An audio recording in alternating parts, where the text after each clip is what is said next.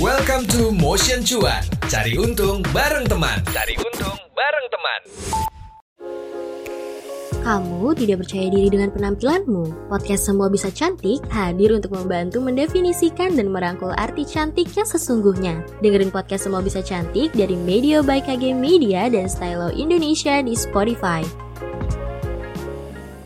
Halo Sobat Medio, Intan Ayu Mirza spesial nemenin kamu kali ini di podcast Cuan, cari untung bareng teman. Di episode kali ini kita bakal bahas soal yang lagi populer nih, yaitu NFT atau Non-Fungible Token. Tapi sebelum dengerin obrolan kali ini, jangan lupa untuk follow dulu, beri rating terbaik kamu untuk podcast Cuan di Spotify, serta nyalain juga notifikasinya supaya kamu bisa terinfo tiap ada episode terbaru yang tayang di hari Rabu dan Jumat. Nah, beberapa tahun belakangan ini, blockchain mengalami perkembangan pesat nih, sehingga melahirkan cryptocurrency. Sekarang ini, teknologi blockchain kembali ngelahirin inovasi yang disebut-sebut sebagai non-fungible token atau yang lebih dikenal dengan sebutan singkatnya yaitu NFT.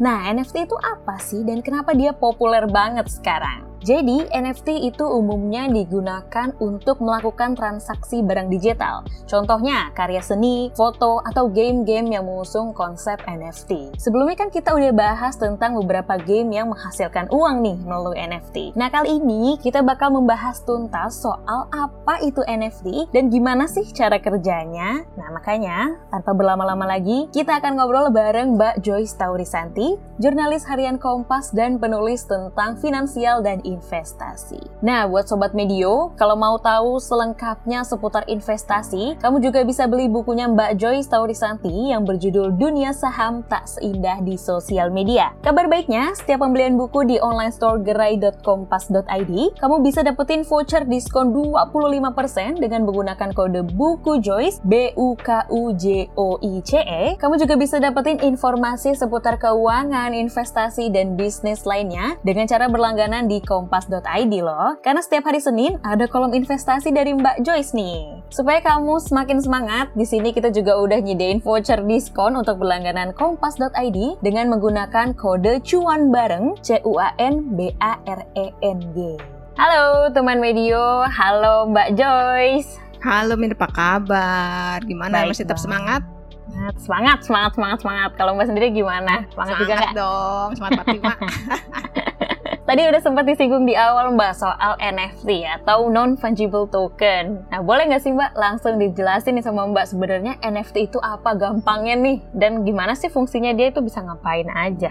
Oh, oh, bener Mir, NFT ini lagi trending banget ya belakangan ini ya. Hmm benar. Tapi sebenarnya itu udah ada dari udah lama loh Mir, tahun 2014. oh. Udah, tapi belum populer, belum kayak hype banget deh kayak belakangan ini. Jelasinnya tuh emang rada ribet Mir. Eh, gampangnya nih, Oke. barang itu merupakan aset digital Mir. Perpanjangan dari kita sebelumnya sudah kenal namanya aset kripto. Sekarang perkembangannya adalah NFT ini dan dia merupakan aset digital yang mewakili objek di dunia nyata, objek digital untuk produk-produk berkaitan dengan seni, film, Hmm. game, video gitu ya, jual secara online. Nah, Oh. itu cara NFT ini dulu belum terkenal, tapi sekarang ini banyak para artis dan juga seniman kalau aku bilang ya Mir ya. Betul. Ini kan bukan hanya uh, musik saja, tapi juga pelukis bisa masukin di situ. Nah, emang ini penjual nilai penjualannya tuh sangat pesat banget Mir. Kalau aku lihat catatanku nih, November 2017 itu baru ada 174 juta US dollar penjualannya NFT ini. Nah, seiring dengan popularitasnya dia pada 2021 kemarin penjualannya mencapai 25 miliar. Wow. Perkembangannya luar Berkali-kali. biasa banget nih belakangan ini. Tadinya kan dia masa-masa awalnya itu emang sudah menjadi wadah jadi berbagai kreasi digital. Apa pun yang bisa didigitalisasi bisa di, dijual di eh, melalui platform NFT ini gitu. Jadi aset digital yang mewakili objek-objek seperti karya seni gitu ya Mbak. Oh, oh, betul. game dan lain-lain. Oke, jadi dengan tadi NFT sebagai aset digital lah sebutannya Mbak Joyce ya. Gimana sih dia cara kerjanya nih Mbak? Mulai dari upload karya sampai akhirnya nanti bisa transaksi dan ada orangnya investasi bahkan di situ Mbak gimana Oh, tuh? tuh ceritanya panjang juga tuh. Pasti teman-teman udah tahu ya soal blockchain. Ketika kita mengenal uh, produk-produk namanya yang apa aset kripto. Sama NFT juga ada di blockchain juga, tapi ini lebih spesifik sebagian besar di Ethereum ya di blockchain ini. Nah, itu NFT itu sebenarnya dibuat untuk mewakili barang berwujud dan tidak berwujud. Kayak tadi lah, udah video olahraga yang secuplik aja bisa sampai cuitannya si Jack Dorsey tau nggak? Laku lo 2,9 juta US Wah, juta dolar mir bukan juta rupiah andaikan saya bisa nge-tweet dan berpenghasilan seperti itu. barang-barang NFT ini hanya merupakan file digital jadi misalnya ada orang yang jual lukisan itu kita jangan jangan bayangin lukisannya bisa digantung di dinding gitu loh dan itu bisa disimpan banyak orang tapi hanya ada satu orang yang punya versi aslinya Mir dan produk ini dilengkapi oleh sertifikat Dan- Oh wow. dan, eh, eh, jadi udah Mirza nih beli uh, produk NFT apalah gambar atau apa itu datanya kepemilikan digital Indonesia itu udah tersimpan di blockchain gitu loh tukar nih nah itu Oh, ada tadi kan bisa bilang gimana sih cara uploadnya jualnya pasti ada pasarnya dong pasarnya. Mm-mm. Marketplace-nya lah ya, Mbak. place-nya ada kalau di global tuh salah satunya yang aku tahu tuh OpenSea aku juga belum pernah eh, upload ini sih Mir belum pernah jualan dan belum beli NFT nih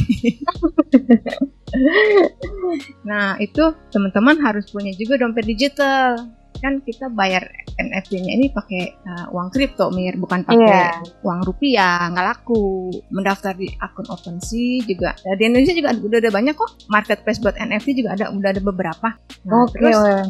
Nah, namanya marketplace pasti dia akan menjadi sebuah pasar. Dan dia di broker Mm. kan Mir, sama seperti broker lain. Kalau misalnya ada aset kita yang laku nih, foto kita laku, film kita laku, itu bayar ada biayanya Mir, dua setengah Mm. persen ke Mm. marketplace ini, gitu.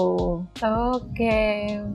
Jadi baik sebagai pembelinya atau yang menjual aset konten seperti foto dan lain-lain itu memang harus memanfaatkan marketplace-nya, harus punya rekeningnya juga ya Mbak. Jangan lupakan juga tadi ada biaya Iya, adminnya lah Mbak tuh. Nah tadi soal cryptocurrency sama NFT itu kan dua-duanya dari blockchain Mbak. Nah tapi mungkin ada teman-teman yang belum paham betul nih Mbak perbedaan di antara keduanya. Itu apa sih Mbak? Esensinya sih NFT ini yang aku bilang tadi perkembangan dari aset kripto. Pertama kita kenal aset kripto dulu, lalu Hmm. ada NFT.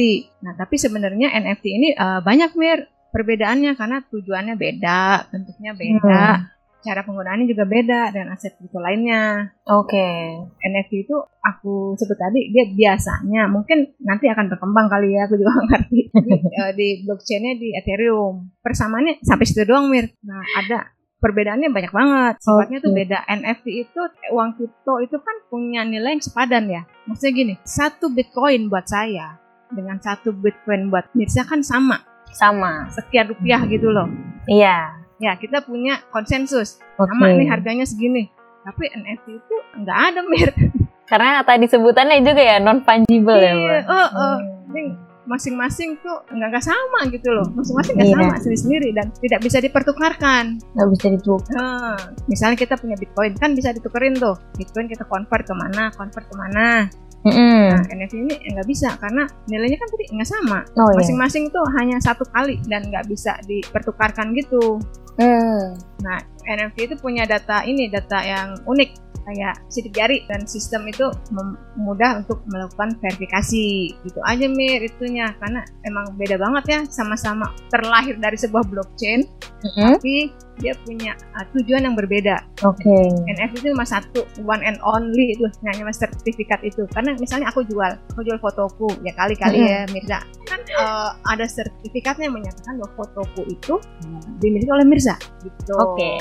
udah itu doang gitu. nggak bisa dipertukarkan Oke, Mbak. Menarik nih. Populernya gara-gara apa sih, Mbak? Apa sih yang unik dari dia nih? memang banyak hal positif nih Mirza kalau menurut aku ya dari keberadaan NFT ini terutama yang sekarang ini kan dia kepakainya pada bidang seni tapi udah belakangan ini dia juga bisa untuk amal misalnya kita mau lelang terus dijual NFT-nya terus Oh.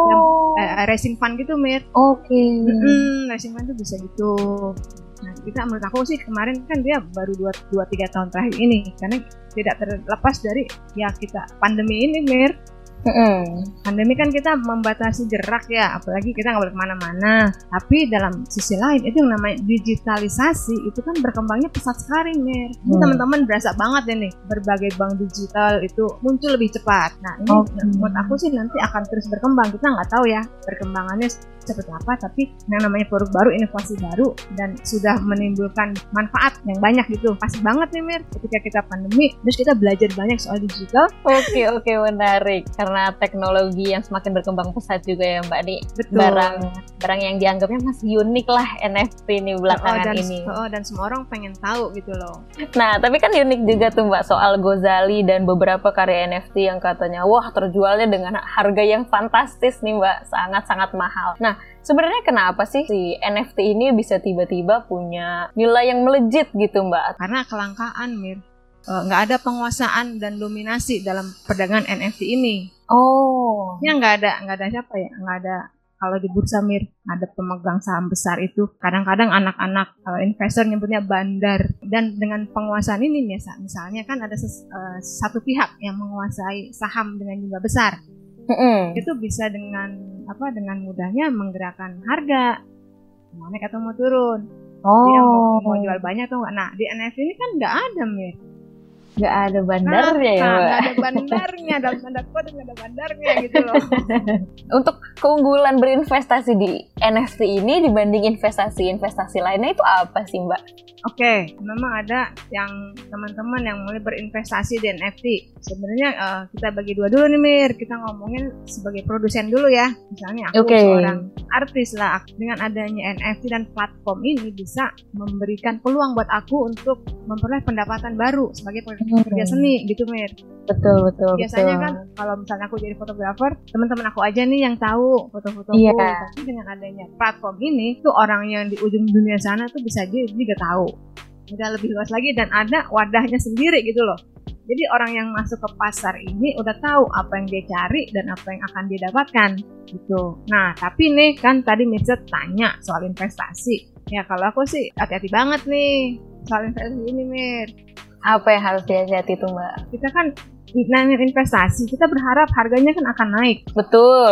tapi kalau investasi di NFT ini kan juga banyak ketidakjelasan belum tentu Hmm. juga foto yang kita beli ini nanti harganya akan naik lagi akan Hmm. ditawar orang lebih lama lagi gitu buat aku sih teman-teman mesti ini mesti aware uh, risiko-risikonya bertransaksi NFT ini karena uh, banyak nih risikonya nih misalnya akun yang palsu Oke. pencurian. Sekarang kan belum ada aturannya, belum ada wadahnya gitu aturan di untuk jual beli ini, Mir. Oke Mbak. Selain itu ada nggak nih Mbak kayak tips untuk sobat medio ketika mau memasarkan dulu nih Mbak kan kalau tadi dari sisi pembelinya harus hati-hati takutnya nggak sesuai yang kita harapkan nilainya untuk naiknya seperti itu di masa depan. Kalau dari yang ingin memasarkan ada tipsnya nggak nih Mbak? Nah, kalau mau memasarkan tentu saja bisa memasarkan sebanyak-banyaknya. Berkreasilah seluas-luasnya karena marketnya udah ada. Orang-orangnya sudah tersaring gitu, Mir. Kita Hmm. sama-sama tahu kalau kita masuk ke NFT, kita berharap ini dan kita dapatnya ini. So, Hmm. Jadi teman-teman yang sebagai penjual ini benar-benar bisa bisa banget memanfaatkan dan belajar banyak soal digitalisasi ini, soal bagaimana kita memonetisasi dan men- mendigitalisasi produk-produk kita. Tapi yang buat eh, investasi nih, aku wanti-wanti banget ya sama teman-teman nih. Pastikan dulu deh udah punya investasi klasik, investasi zaman old. Teman-teman udah punya eh, reksadana, udah punya saham, baru nanti kalau ada kelebihannya atau kalau ada keuntungannya dari investasi teman-teman yang investasi zaman old itu, teman-teman bisa investasikan sedikit aja ke investasi zaman now si NFT ini. NFT.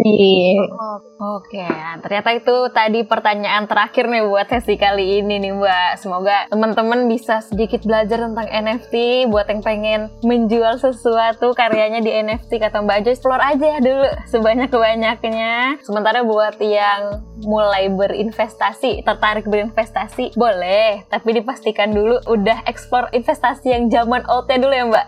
Jangan berharap dulu ke NFT ya Mbak untuk saat ini ya mm-mm. gitu. Oke deh, sekian dulu podcast cuan kali ini. Terima kasih banyak nih Mbak Joyce karena udah mau ngobrol di kesempatan kali ini. Buat Sobat Medio, jangan lupa buat follow at Medio by KG Media di Instagram, TikTok, dan Twitter. Kamu juga bisa kirim saran ke email podcast at kgmedia.id.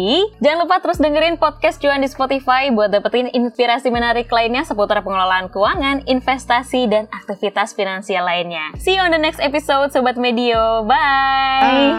Bye. Itu dia Motion Cuan. Cari untung bareng teman di minggu ini. Tungguin obrolan-obrolan seru lain di Motion Cuan. Cari untung bareng teman. Sampai ketemu di episode minggu depan.